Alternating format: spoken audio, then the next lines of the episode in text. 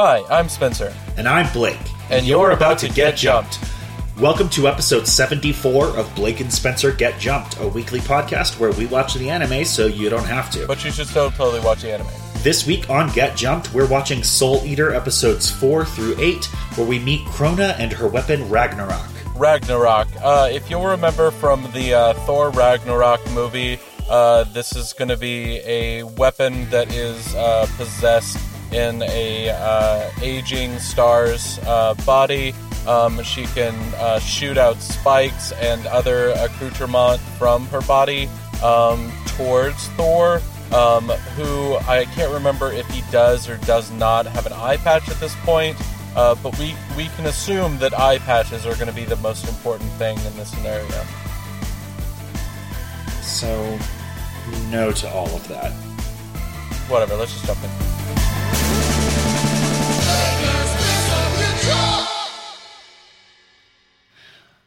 All right, welcome Anyways. everybody. so Cool. So we're back uh, after our um, awesome episode collaboration uh, with uh, Anime World Order, which was um, a different experience uh, watching Spriggan. Uh, if you haven't listened to that episode yet, it's uh, the previous episode from this one. Um, you should totally listen to it and then never watch Spriggan. Um, yeah, it was fun to watch, but in like a B movie way. yeah. Uh, but it was Wow. extra fun to have Daryl on the show. That was really awesome. Yeah, he is a font of knowledge. Um, yeah, he really just keeps going with all of the trivia that he just pulls right out of his hat. It's amazing. Yeah, it's kind of crazy. Um, I will say, uh, we we do have two more collaborations coming up. Um, they are both down on the books and should be recorded soon. Um, I am uh, excited about both of them. Um, and we will certainly uh, announce those over the social medias. Um, as soon as we have them recorded, so you can get all hyped about those. Um, Blake wants to talk about real quick uh, a new anime movie that has swept the fucking United States. Um, I haven't seen an anime movie uh, affect anything since maybe the Pokemon movie that came out. What do Yeah, you it- think? It's definitely been a long time since anything has had this kind of reach and coverage. And you might be right about Pokemon being the last one to really hit home like this. Yeah. Um, so I went to see Dragon Ball Super Brawly, Broly as they pronounce it in the film, but I always thought it was Brawly, so that's what I'm going to say. And uh, it was pretty decent.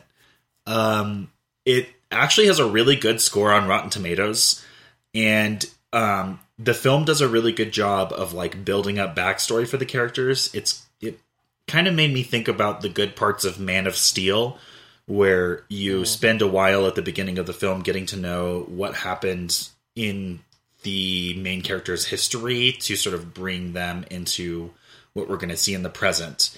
Um, but it's also a Dragon Ball film, so it's not super plot heavy, even though it does have a shocking amount of plot. And ultimately, it leads up to a fight that is somewhat forced and is basically the second half of the movie. It's just a long, ongoing fight. Um, the fight scene's pretty good. The animation quality is high because it's an anime film.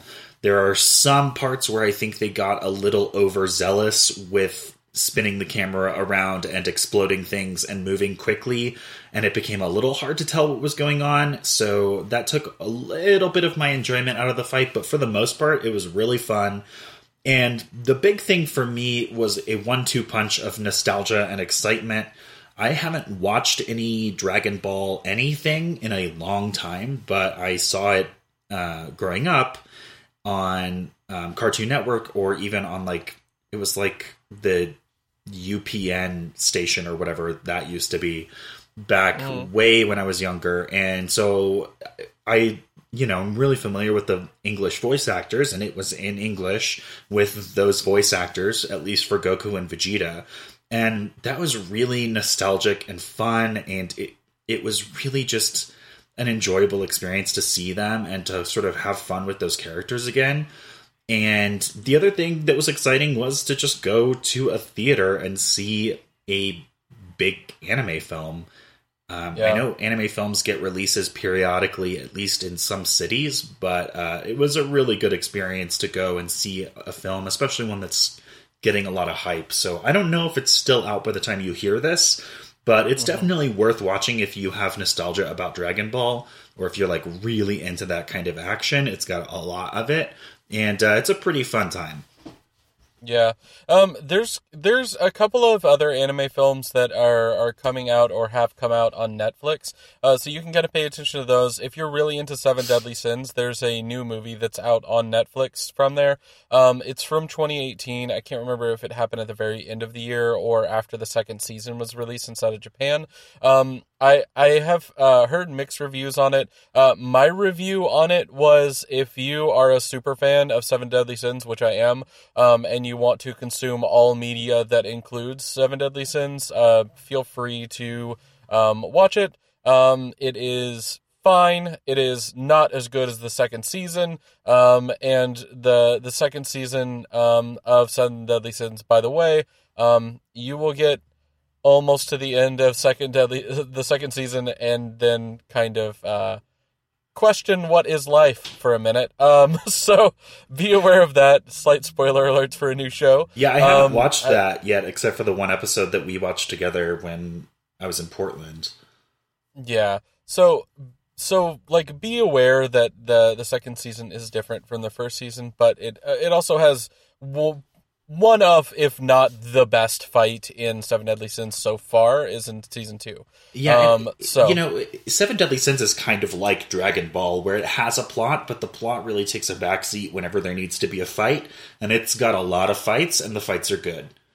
Yeah, Um, it is very much the rule of cool uh, outweighs Absolutely, which is why it's such a fun series. Like you can just Yeah. enjoy it. Um, but yeah, that's something else. You know, just about anime movies in general, they tend to be sort of outside of canon. You can kind of fit them into canon a little bit um, sometimes, but sometimes you can't. I'm thinking of like there's a, a Digimon movie for the fourth season that has some things established in the show that also has other aspects that should be there that aren't. So it just kind of takes place whenever it wants to with whatever it needs to. And most anime films are kind of for the fans. They are really just big explosions of the cool action that you expect from the the series. Um, I'm kind of anxious to check out the Two Heroes movie for My Hero Academia and see if that's true for that also. But uh, you know, that's a show with great action, so if that's all it is, I would be down. Um, but usually, anime movies are kind of plot light and action heavy, and so it's not going to do much if you're not familiar with the series. But if you are, and you just want kind of a smashing good time, then that's you know that's when you reach for the anime film. yeah, There are some Cool, exceptions um, like Bebop, but that's rare. yeah. That one is perfectly integrated inside of the canon of the show, and it's And fantastic. also a great film in its own right. Yes. Anyways, um, so we are going to go ahead and jump in with our coverage this week of Soul Eater. We are going to be watching uh, episodes four through eight. Yeah. Yeah, we got five Um, episodes total, and they're basically two miniature story arcs and one interlude.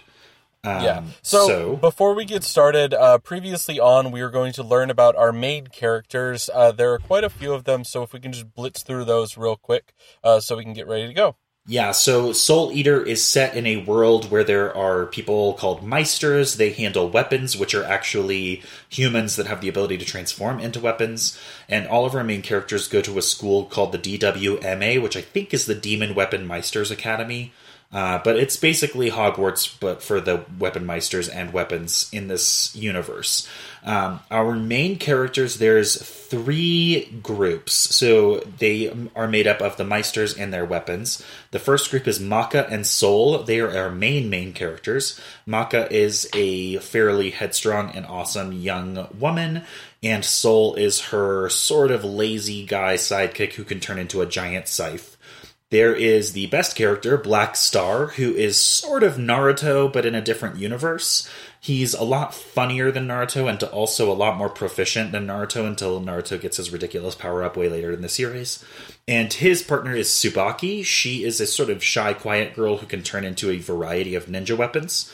There is Death the Kid, who is the son of Lord Death, the uh, you know, basically Grim Reaper. Um, he was kind of separate from them, but he uh, is going to join their school during the coverage today. He actually has a pair of weapons. They are twin sisters and they turn into guns. Um, one of the biggest things that you need to do as a Meister is to collect 99 souls and then one witch's soul. We saw at the beginning of the series that our characters were kind of going for this, at least Maka and Black Star, but they each had some sort of a challenge that prevented them from progressing and uh, specifically Maka and Soul were set back to square one by eating not a witch's soul and uh, getting tricked.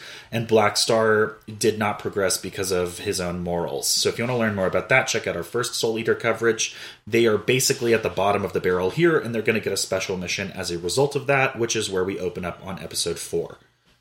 Cool. So episode four, engage the witch hunter, a remedial lesson in the graveyard. Uh, question mark. Um. Anyways. Uh, yeah, there's a lot of question this, marks in the titles.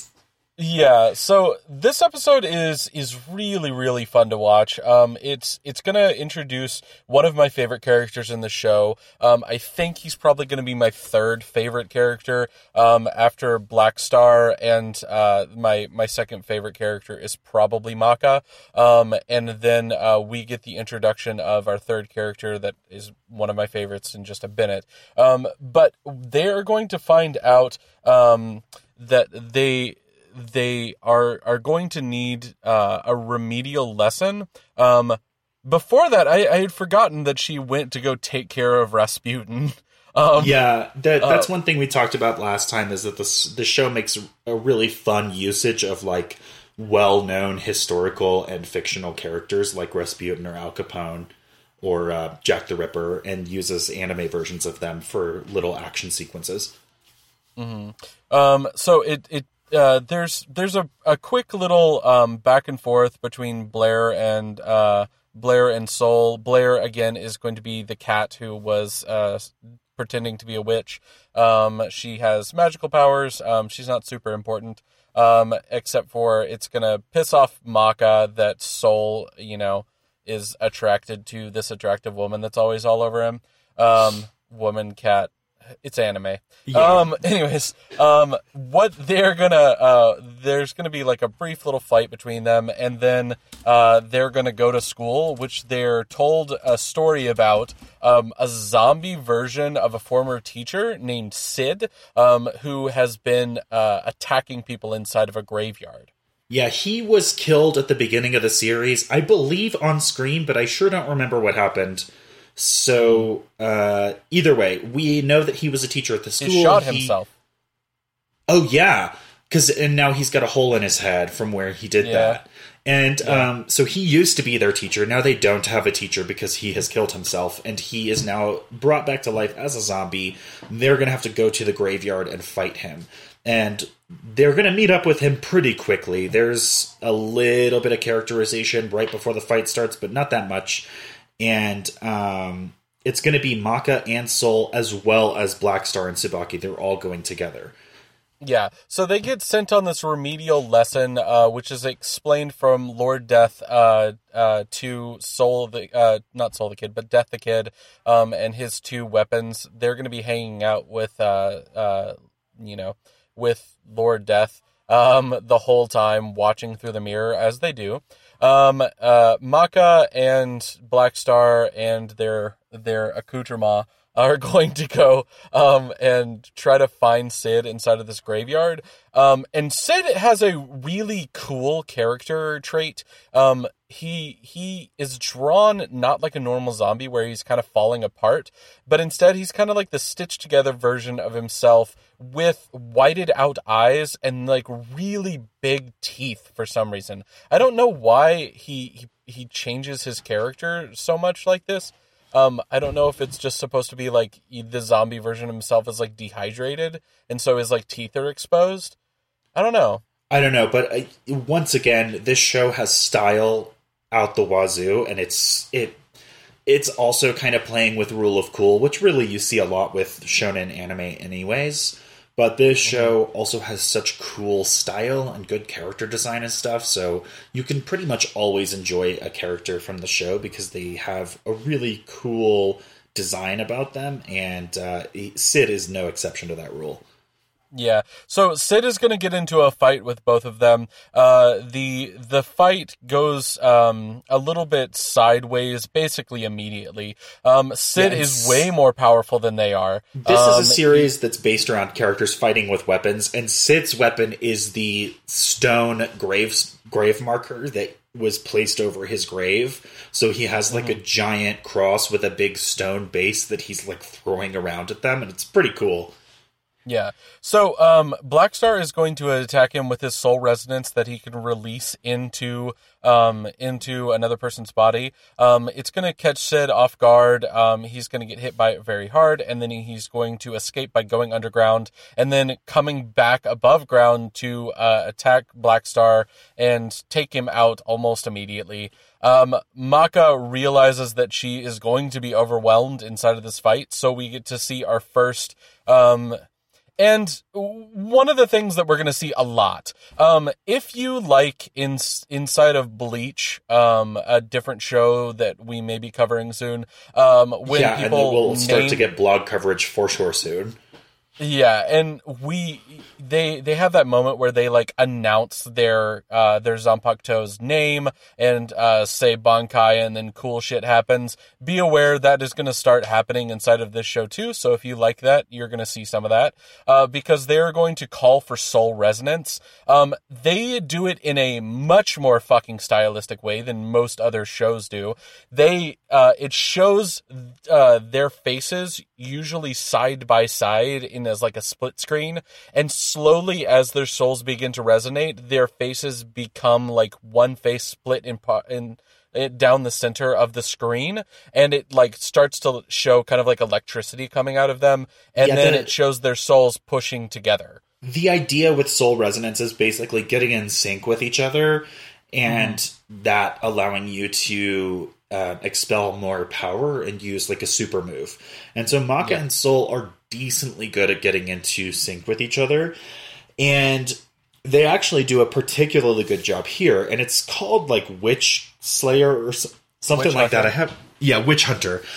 And um, so she uses her Witch Hunter attack, which basically covers Soul's scythe form with a giant energy scythe that goes out of both ends, and then you can she can swipe it to send out an energy wave that can cut their opponents.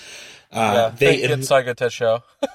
yeah, it is. It's very similar to that. So uh, they they do this attack, but unfortunately Maka slips on the ground, which causes the attack to go awry and in the reverse direction. And you see in the background that Black Star like barely dodges it, and it it's pretty funny. He's like, "Oh God!" yeah. yeah. Um, they're going to um, they're going to end up uh, defeating Sid because um, he has to um, he he has to deal with uh, Maka in this moment, but uh, the person that gets the most frustrated by this doesn't end up being Sid. It actually ends up being Blackstar because when he was humiliated at the start of the fight, he got very upset, and he's also upset that somebody else is upstaging him, and so he uses this badass ability where he like releases Tsubaki as a chain and throws it around uh, around inside of like a star pattern and then waits um, uh, for Sid to come up out of the ground and catches him inside of the chain, and then slams into him with his uh, with his soul and uh, knocks out Sid. Yeah, Black Star is like the comedic relief character who is all about being number one and being like a hero or a celebrity or whatever. And he's loud and brash and kind of a doofus but whenever he gets serious, which is generally when he's worried about being upstaged or being um, shown not to be proficient in skills that he sees himself as proficient in, he becomes yeah. proficient in those skills and he be- mm-hmm. basically becomes a completely different person and pretty much always wins at that point. And it's great. Yeah. He's the best character they are going to um, take Sid as a hostage and go find the true mastermind and my third favorite character, Frankenstein, or as it's pronounced, Frankenstein, um, inside of the show. Um, he is, oh man, he's such a great character. Um, uh, we're going to learn more about him in the the the the next episode. Uh, so let's go ahead and jump into that one. Um, it's uh, episode number five, uh, Shape of the Soul, Enter the Ultimate Master Stein. Um, so uh, this episode starts out with them finding out uh, that, uh, well, they they're going to find out how ridiculous he is almost immediately. The door is going to open to his like lair or his like his laboratory and you're going to hear him coming from down the hallway in like a kind of a a rolly chair and then when he gets to the end, they're like, "Oh no, he's going to attack us!" And he hits the end with the rolly chair and falls over. And yeah, he's he like, hits the "No!" threshold of the door and Yeah. knocks him over in his chair. He does it like twice, right? He like does it Yeah. and then he's like, "Oh, He that didn't work out. Let me try again." And he does the exact same thing again. Yeah, so he readjusts this gigantic bolt that's inside of his head. He twists this as kind of like almost like a nervous tick. Um, but he's saying that it's adjusting his brain as well. I don't know how, but apparently it is. Yeah, it's, Um, it kind of reads like when you're adjusting like the tense settings on an old TV or VCR or something, and you're trying to get it just right to what you need it to be. It's kind of like that, I think. Um. Yeah. he's also presented as being, eh, despite this hilarious introduction, he's presented as being very sinister. Like this is the guy whose machinations brought back a professor as a zombie who was murderous, and they need to stop him. And Yeah. so he's pretty much gonna read their spirit energy. And this is something that we're going to learn at this point that meisters who are really skilled can do this. They can look at a person and read their spirit energy, and that gives them information about um, w- what their headspace is, as well as some information about how strong they are and um, what their intentions might be. It's kind of similar to reading power levels in Dragon Ball, but it has a little bit more personality information involved as well. Yeah, so Stein is going to immediately take out these characters in a pretty cool fight. I would suggest if you're going to start watching um, cool fights from uh, uh, from this show, and you you want to pick up one to just kind of like you know our cover is just going to go over it a little bit, but you should definitely watch it because it's Yeah, a pretty it- good back and forth. This is a good fight, but we're not going to cover a lot of the beats of it because it's just a, a good fight, and that doesn't Yeah. play super well on air. So we're going to talk a little bit about it, but if you want to experience it, you got to watch the episode.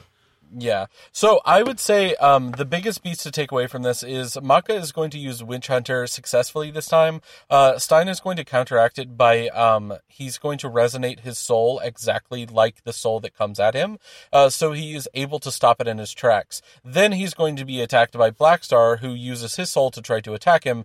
Instead, Frankenstein releases his own soul into uh, uh, Blackstar at the same time where he releases into his, um, revealing that not only can he resonate correctly with any weapon, but he can also release his soul at the same, uh, well, not the same, at a better resiliency and much, much faster than uh, Blackstar can do it. So Yeah, he's- he is he's basically- by his- far more powerful. His power is to change his soul wavelength to meet the needs, whereas uh, usually the idea that you get is that your soul wavelength is sort of your personality and your mental state. And you can kind of solidify it or strengthen it by being more determined and less afraid. Um, and then you can resonate it with your weapon by being in sync with them. But Frankenstein is able to change his wavelength at will to basically use it to protect himself from attacks and to um, combat enemies by sending his wavelength into theirs. And having it be dissonant causes them to weaken or become you know it causes pain to them or something like that. And he's actually also the first non-kishin or demon character that we're seeing fight without a weapon and he's just using his soul resonance to fight these people Yeah. We are also introduced inside of this character, as Blake mentioned earlier, um, the ability to see other people's souls, which is a pretty big deal. Um, Maka has to focus, but she can do it afterwards. But when she focuses and looks at Stein's soul, she realizes that it is much larger and much more powerful than other people's souls that are around. He is by far the most most powerful person that we have seen so far, um, and he is going to uh, soundly beat them. Yeah, Um, he, he's the most powerful character that we've seen fight so far. Yeah. Uh, Um, he also they do a, a kind of a fake out play with him when she first looks to see his soul she doesn't see anything and then she notices that it is gigantic and hovering above him instead of kind of like in his chest like normal and mm-hmm. it's a, it's a pretty cool moment yeah um, th- after getting defeated, they find out that this is just a um, this is just a lesson that they've been taking. Um, they are not going to deal with Sid. Instead, uh, Stein is going to become their new teacher at school. There's an um, important the moment at the end of the fight too, where Maka has basically used all of her energy through trying to attack him with Witch Hunter, and she mm-hmm. is now mostly incapacitated she's she's at that point where she's struggling to get up and kind of can't move because she's so exhausted. And stein mm. is approaching them and uh, her her partner soul appears in his human form to cut like crouch over her to protect her with his body. And is like you can't get to her without going through me. And that's the moment at which stein reveals that this has all been a test that he is actually a good character and that they don't have anything to worry about and yeah. it's important Meanwhile, because Maka and Stein have been kind of at each other. Yeah, or Maka and Soul. Um, Sorry. Meanwhile, yeah, yeah. Um, uh, the Grim Reaper and also Death the Kid have been talking about this. Uh, Death the Kid wanted to go save them, so he decided to become a part of the school in order to be able to step in. Um, instead of actually going to help anybody, though, he ends up just going to school, um, and that's going to be our big reveal episode uh, six. Um, a new student uh, kid's first day at the academy. Will it be an entrance to remember? Uh, this episode is perfect. Um, it is also one of like my favorite ways to like break down the shit that you just learned, introduce a new character to your character that you've already met, and do perfect comedic ridiculousness in anime. Yeah. Um, they also give you cool stuff. Like this show is so good at taking interlude plot lines and making them fun. Like instead of mm-hmm. feeling like you're just spinning your wheels until you get to the cool stuff again, these episodes are genuinely enjoyable in their own right. Yeah. So, um, one of the things that's going to be happening in this episode is that uh, Maka and Tsubaki are going to be in class. Um, they notice that uh, Soul and Blackstar are not in class because we find out that Soul and Blackstar have ditched their respective partners to become best friend partners.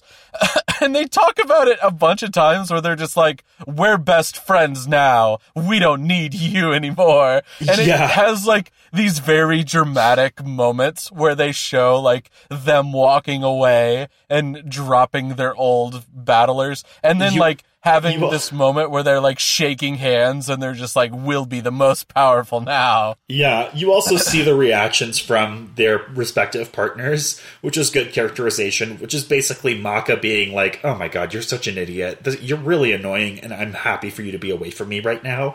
And Tsubaki is just like i don't know what to do without black star uh, we also will see that Death the Kid is on his way to school, but he is three hours late because his OCD has prevented him from leaving the house until everything was perfectly clean and put in order.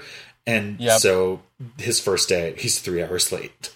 Yeah, he is ridiculous. Um, when he resi- when he arrives at school, he finds out that Blackstar and uh, Soul have been waiting for him yeah, because they heard that he was going to be showing up today, and they want to fight him immediately. Specifically, they want to fight him because Blackstar can't bear the thought that anybody would be considered to be more popular or powerful than him. So he's got to yeah. beat him down immediately. So, um, uh, Death the Kid is going to handily take care of them, um, and we're going to learn a lesson about what is going on with Meisters and their weapons. Um, this is represented by uh, Death the Kid showing off uh, his weapons. Again, it's uh, uh, two girls that turn into guns, um, and he shoots out these bullets that are made out of his soul resonance with them. He's actually shooting out pieces of his soul to hit people. So it's not shooting bullets and it doesn't cut through them, but it hits their soul instead. And uh, this is shown off when uh, Soul is shot in the stomach. No, Black Star is shot in the stomach, and it doesn't create a hole in his body. Instead, it just hurts his soul, and he bounces off. They also are trying to fight, and Black Star is kind of doing his like soul resonance attacks by himself thing. But then they're like, okay, we've got to combine our powers in order to beat this guy. And so Soul right. transforms into his scythe form, and he like drops down for Black Star to catch him, but Black Star doesn't catch him. He just lands and like slices the top of Black Star's head. And then Black Star cannot lift him, which is a, an interesting bit of world building played for comedy, which shows that like Maka, who spins Soul around and you know uses him effortlessly, they're able to do that. We can assume because of their partnership, and Black Star and Soul, despite claiming to be best friends, don't have that connection, and so he's not able to lift him at all. And then, Yeah. because they're not able to fight together, they have a legitimate breakup sequence as though they were a romantic couple breaking up with each other, and it's hysterical. And then the sequence of them breaking up is interrupted by Death the Kid just shooting both of them. And then okay, so then Death the Kid is going to show off that he he is way more powerful than them uh, by using his soul resonance to create two gigantic gun forms of his partners. This is basically his version of Maka's Witch Hunter. Yeah. Um, Maka is going to see that this ability um, shows that they are very in sync with each other because she's able to see their soul. Uh, they are out. Uh, Tsubaki and uh, Maka are out now watching this fight inside of uh, in the front of the the school. Um, and uh, after he shoots this attack, they're both going to be kind of knocked out. Um, The and attack is going to cause explosions, but the explosions are little skulls instead of like mushroom Yeah. clouds. And this is just yet another clever, creative, stylistic touch that this show has in spades, and it it's so great. I love this show. Yeah. Um the the uh thing that is going to show afterwards is my favorite part of the episodes, but right before that, um the first thing that happens is that Death the Kid is going to be re- revealed uh to have a little bit of his hair that has been cut by a previous attack, which causes him to be out of sync with his body uh because he is obsessed with uh things being symmetrical, and so he passes out from the sheer frustration of this. Um, the second thing that is going to happen is that uh, Mm. they're going to have a reunion between Soul and Black Star that is shown in like slow motion where they're like running back to each other and it goes on for so long. It's just like he's like Soul and he's like Black Star, Soul, Black Star, And they and it keep just saying keeps each like other's cutting names back longer and, forth. more dramatically. I love this fucking show. love this show so much. So at the end, we're gonna get a sick ass reveal. Maka is, is now pretty much tied. To, uh, she's tapped into her ability to see people's souls and sort of read how powerful they are from that. And she's gonna see Lord Death, who is you know the principal. He's the Dumbledore of DWMA. And he, she's gonna try and see his soul to see how powerful it is, but she can't see it and then we're going to zoom out to see the entire school surrounded by his soul. Yeah. He It's- is by far the most powerful character in the show. We're finding out. It's awesome. It's like a narrative mic drop. It's so cool. Yeah. Um, let's go into episode seven. Uh, Black Blooded Terror. The uh, there's a weapon inside Crona. This episode is where the show takes a hard right turn into plot. Um, up until now, we've been kind of like playing around, having fun, learning about characters, um, and having everybody get to place. Now the show is going to step on the gas, and they are going to fucking go until the end. There is not going to be a, another time inside of the show where they just take, they like sort of fuck off. Um, You are still incorrect. always. Oh, really? Yeah, there's the Excalibur episode, there's the test episode. There are several of those. But that's all the episodes where they learn about uh, her different weapon abilities, though. No, those don't have her in it at all. Wait a Or, minute. or I- him. I don't know. Crona is. Crona's a her, yeah. It's hard to no, tell. no, no. Crona's. I think Crona's a guy because No, they, trouble they, call, they use female pronouns. Ugh. Anyways, um, so we're gonna have Crona be introduced in these episodes. Crona is uh is not going to be the main antagonist inside the show. Neither is like he is he or she. I Crona. It's either one. Just Yeah. we're talking about Crona.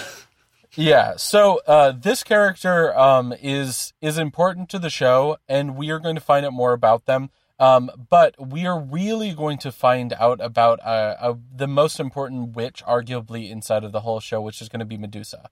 Um, Medusa is going to be uh, this character that is controlling Crona. Um, and uh, we start this episode uh, with uh, Maka and Soul going to get another. Um, uh, what is the name of the person in this episode? I can't remember. It's Sunsen like Jay. Yeah, and it's, it's, like it's a play on Jason from uh from the the uh Friday the Thirteenth movies. Yeah. So uh, we are going to see them in Italy, um, and they're going to be catching this person. Um, and then uh, they are surrounded by these like ruffians because they bu- Soul bumps into one of them. Um, they're going to immediately beat the shit out of them um, and leave them in the street. And then we cut away from that to these ruffians have now found Crona, who is in a church, um, and obsessing about a door that opens only from one way, which is in instead of out. Uh, yeah, which, which, seems random, but turns out to be important. Yes. Um, and uh, Crona keeps on talking about it and seems kind of uncomfortable inside of uh, inside of their own skin. Um, so they're they're just kind of like uh, kind of devolving yeah. into themselves, uh, their like own self-loathing, and what are they going to do, and why do they need to do anything? Yeah, takes, Crona. Med- Crona is basically constantly and always paralyzed by like fear and self doubt. Yep. And basically, Medusa the witch is watching over her and uses her magic, which is kind of snake like magic, to um, to basically take control of Crona's mind and turn her into sort of a mindless killing machine. Mm. Um, Medusa also at the beginning of the episode is going to going to say that Crona needs to eat lots and lots of souls to become the ultimate evil. And we're going to see her sword, Ragnarok, which is like this would be zany if it weren't so menacing, sort of black humanoid figure that can turn into a black sword, but also is actually her blood, which is black. And it, yeah, like all of the drops of the blood are part of the weapon and can act sort of uh, independently. Yeah, this this character design is fantastic.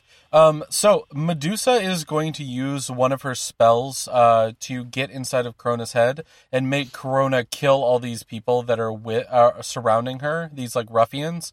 Um, but the ability that she uses with Ragnarok is crazy. Um, so Ragnarok can change form because it's made of like a malleable blood. Um, its normal form is this gigantic. It almost kind of looks like a uh, like a jack in the box that's really muscular that appears out of her back. Yeah. Um, it uh, it it is always fucking with her too. Um, it's like uh, like you know giving her noogies and like uh, punching her in the head and like pulling on her face, which is obnoxious. Uh, but anyways, uh, when it becomes inside of its sword form, it can use its uh, soul resonance to release a screech that is incredibly loud and vibrates the sword with the sound resonance. And so it is moving so fast that if you try to hold it or block it, it will shake you so hard that it will rip apart, apart your molecules. Um, this becomes very important a little bit later um, because uh, we are going to cut back to uh, Maka and Soul, who have looked over, noticed that there is a Meister and a weapon, and there's a whole bunch of souls around it. And then Maka's like, wait, something changed. Where did all the souls go that were around this weapon and her Meister? Yeah, so this is going to inspire her to go and investigate. They are inside of a church, and she sort of stops outside of the door, and she's like, I need to see what's going on, but I'm afraid, and I feel like maybe I shouldn't go in there. Yeah. But she kind of talks herself into it. it. It seems almost as though curiosity gets the better of her. They're going to confront Crona, who either she or her sword will reveal that they killed all the people that Maka had sensed. This prompts Maka and Soul to get into a battle mode, and they're they're planning to take uh, Crona out, but Ragnarok forms into the sword and they start to fight, and it is going terribly for Maka. Yeah. Um, Maka it gets very handily beaten uh, by Ragnarok. Um, this is also mostly. where the scream resonance is going to come into play. They're going to yeah. parry a blow um, or block it, and they're they're the the scythe blade part of Soul is going to be holding back the blade of Ragnarok, and then Ragnarok is going to start to scream, and it causes Ragnarok to cut into Soul. And because mm-hmm. Soul is a person that turns into a weapon, their like blood starts to gush out of the blade of the scythe, and it's like, mm-hmm. visceral and it it's upsetting. And yeah, so Maka now feels like she can't use Soul because he'll get hurt, and she backs up against the door of the church that she entered, and she tries to open it to push it open so that she can get out. And Crona repeats what she said over and over again, which is that the doors only open inward, and that and, has caused Maka to be trapped. Yeah, and she also is like, nobody listens to me. Yeah. and so um, Maka is going to be paralyzed by fear. Um, she uh, before had not been fighting against Crona; she had just been dodging her attacks, and now the attack is coming right for her. She's paralyzed in fear. Soul is laying on the ground, unable to do anything, and then he, in a moment of heroism, he's like. Um, if you're not going to do anything, I have to stop this. So he jumps in the way in his human form so he can move and he gets stabbed across the chest in a horrifying manner. Um, he falls on the ground. Uh, Maka goes down. It looks like everything is going very badly, and then we go into episode eight: Medusa, the witch, the one who possesses the great evil soul? Question mark. Um, Crona, There's so many questions. Uh, Crona is coming in for the death blow on Maka. Um, she is coming fast with a straight line stab towards her. Soul is out for the count. It looks like she's going down, and then we see a gigantic scythe stab through the church doors and into Crona's stomach. Yeah, we're going to learn uh, that this is uh, Frankenstein has shown up, and the scythe that he is wielding is actually Maka's father who is a what's called a death scythe, which is what happens when you successfully take out 99 souls and a witch. Mm. And that they are here to fight, and it's awesome because we've only seen Stein fight without a weapon and as a pseudo villain, and we have never seen Maka's father fight, even though we know he is the weapon to Lord Death himself. Mm. They have been sent here to battle Crona and Ragnarok because Lord Death noticed her and wants to stop her from becoming a Kishin, which is the demon. Uh, basically, she's still a human at this point, but if they continue to eat human souls, she will transform into a demon, and that's bad news bears. Yeah, especially it's going to be a bad news because one of the things we're going to find out pretty quickly is that Stein is noticing that the soul of Ragnarok is incredibly more powerful than the soul of Crona right now crona is sub like uh, uh, is able to subdue the soul a little bit and kind of placate the soul of Ragnarok. But if Ragnarok was with a, um, he's called a demon sword, um, and if he was to be paired with somebody who could actually take him to his full level, he might be unstoppable. Yeah, um, we get the might... impression that Crona is basically a vessel or a patsy. Mm-hmm. Like she was picked because she's weak and malleable and she is basically it seems like she's been implanted with Ragnarok and that Medusa is is controlling her for her own whims and that Crona is kind of a victim here. Yeah. So Crona uh, is going to, after being stabbed, bleed some of the black blood on the ground. Nobody uh, because... makes me bleed my own black blood. Anyways, um, so uh, Stein is going to go in for like the kill. When he goes in for the kill, though, um, uh, Ragnarok is going to uh, parry and back up, and the the black blood that is spilled on the ground suddenly becomes a spike that shoots up out of the ground and stabs into Stein's back. Yeah, um, each of these where... droplets of blood is basically part of Ragnarok's body, and he can still yep. control it as a weapon, even if, when it's been separated as droplets of blood. Yeah. So um, instead of keeping on slashing him, he is just going to use the uh, the death scythe to parry these attacks, and instead he is going to attack uh, Crona on the inside of her body, causing internal hemorrhaging. Um, with yeah, this is his, this is uh, where his proficiency attack. with soul resonance comes into play. He's going to Yeah. use that like we've seen him use it against Blackstar earlier to take her down. And Yeah. it's pretty much the only reason they win. Yeah. Um then we are going to uh like go out into the street uh to continue the fight. There uh it is it becomes very clear that Crona is not going to be able to stand up to Stein. She has taken way too much damage. Ragnarok is not even able to help. Ragnarok is going a little bit crazy and they are they've been backed into a corner. So Medusa feels that she has to step in now. Uh she wants to push uh uh Crona to her limit, but realizes that like if they keep on going um she without her stepping in that she is just going to lose Crona um and uh possibly get Ragnarok taken from her. Uh so she's going to use some of her magic and we're going to see one of the coolest attacks that shows the style off of the show, which is vector arrows, um, which is like Medusa's special ability. She shoots out like these these weird little arrows that suddenly um, become hardened and uh, and shoot all around the screens in a whole bunch of different directions. If There's- you've watched They One sort of Piece, zigzag around. yeah, if you've watched One Piece, uh, think about like uh, Gum Gum. Uh, I think it's like Boa, um, he, where he shoots out his arm and it keeps on changing directions, so the person that's going to try to block it can't keep up with it. Um, it's kind of like that, except for at the end of this, it's like you know the end of a like a, a, a mouse cursor where it's like shooting around the screen, making all these different things, uh, like a snake, and then coming finally at the very end to stab into the victim from a whole bunch of different directions. Um, Stein is going to knock this away by spinning Death Scythe super fast around him and then cutting all the arrows at the same time. It's really cool. Um, Yeah, and it's he's definitely awesome. a rule of cool moment. Yeah. Definitely, but it, it- you know we also don't need him to die at this point in the plot, so he needs Yeah. to survive it by being awesome, and he does. Um, they Medusa's going to take Crona and Ragnarok away. The fight is over. They lost, but she can't afford to lose them fully, so she's going to flee with them. Meanwhile, instead of pursuing them, they need to turn their attention to Soul, who's very injured, and if they don't Yeah. get him help soon, he's going to be unable to fight ever again, or also possibly die. So they rush him back to the school, and they um, get him to the nurse's wing. Once we're at the school, Stein is going to take Maka aside and tell her that Soul is going to be fine, but that some of Crona's black blood has mixed in with his own.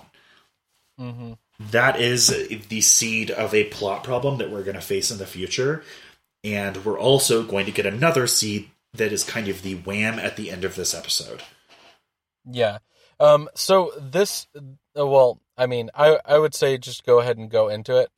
yeah, so we're gonna cut into you know, they're gonna return into the infirmary, they're checking up on Soul, all of our heroes are there, and then the doctor is gonna come in, and the doctor is Medusa. Yeah. She is dressed differently, and in her witch form, she has kind of a hood, so she's kind of hiding her appearance. But it's her. We recognize her immediately. She is playing the part of the nurse. As far as we can tell, she is the school nurse. And then after she says some comforting words about Soul getting better, she kind of turns away, and we see her her face gets like an evil grin, and she thinks to herself about how she's going to take them down. Yeah. Um there's there's a whole bunch of cool little moments at the end of this episode. And I I think the other one that we should mention as well is that there is a fantastic moment where um you've seen a lot of bickering between Maka and Soul for a long time inside of the show. Uh basically every episode they've shown that they're kind of back and forth with each other and they they get into fights and they sort of reach like, you know, a steady agreement where they're frustrated with each other but they're almost like siblings. One of the things that is going to be revealed in this episode, though, is that Maka cares for Soul more deeply than she lets on always. She knows that Soul could have, like, just stepped aside or, like, taken care of himself or something like that. But Soul risked his life for her, and she has, like, this really heart wrenching moment where she's just like, she didn't know if he's going to survive this, and she is just weeping over him. It's Yeah. it's really it's really touching and it's- very sibling like, where it's like they get on each other's nerves, but they love each other deep down. yeah and it's it's a good moment when you know she she look you know uh, with all the pomp and circumstance with soul that you have soul is still attached to Maka, and he is he cares for her more deeply than he lets on as well. We're going to find out more about that in uh, the next coverage that we have of Soul Eater, um, where we're going to have the introduction of uh, one of the weirdest characters that may or may not really exist and might just be inside of Soul's head. But we'll get into that later. Yeah, uh, but as you know, if you're a longtime listener of the show, next week is not going to be Soul Eater. We're rotating to another show that we cover, and you'll find out what we're going to cover next time after the credits. Blake and Spencer Get Jumped is made by Forever Summer Productions. With sound editing done by Rashad English of Plain English Productions. He's our level 6 sound wizard. Level up! Our podcast is ad free, and we want to keep it that way. If you want to keep it that way too, please consider supporting us on Patreon. Follow us on Twitter at B and S Get Jumped. Like us on Facebook at facebook.com forward slash Blake and Spencer Get Jumped. Or talk to us on Reddit at reddit.com slash r slash get jumped. If you like the show, please like, subscribe, and leave a review. Reviews help other listeners find our show. New episodes come out every Sunday on iTunes, Google Play, Stitcher, Buzzsprout, or wherever you get your podcast from. And hey, thanks for listening.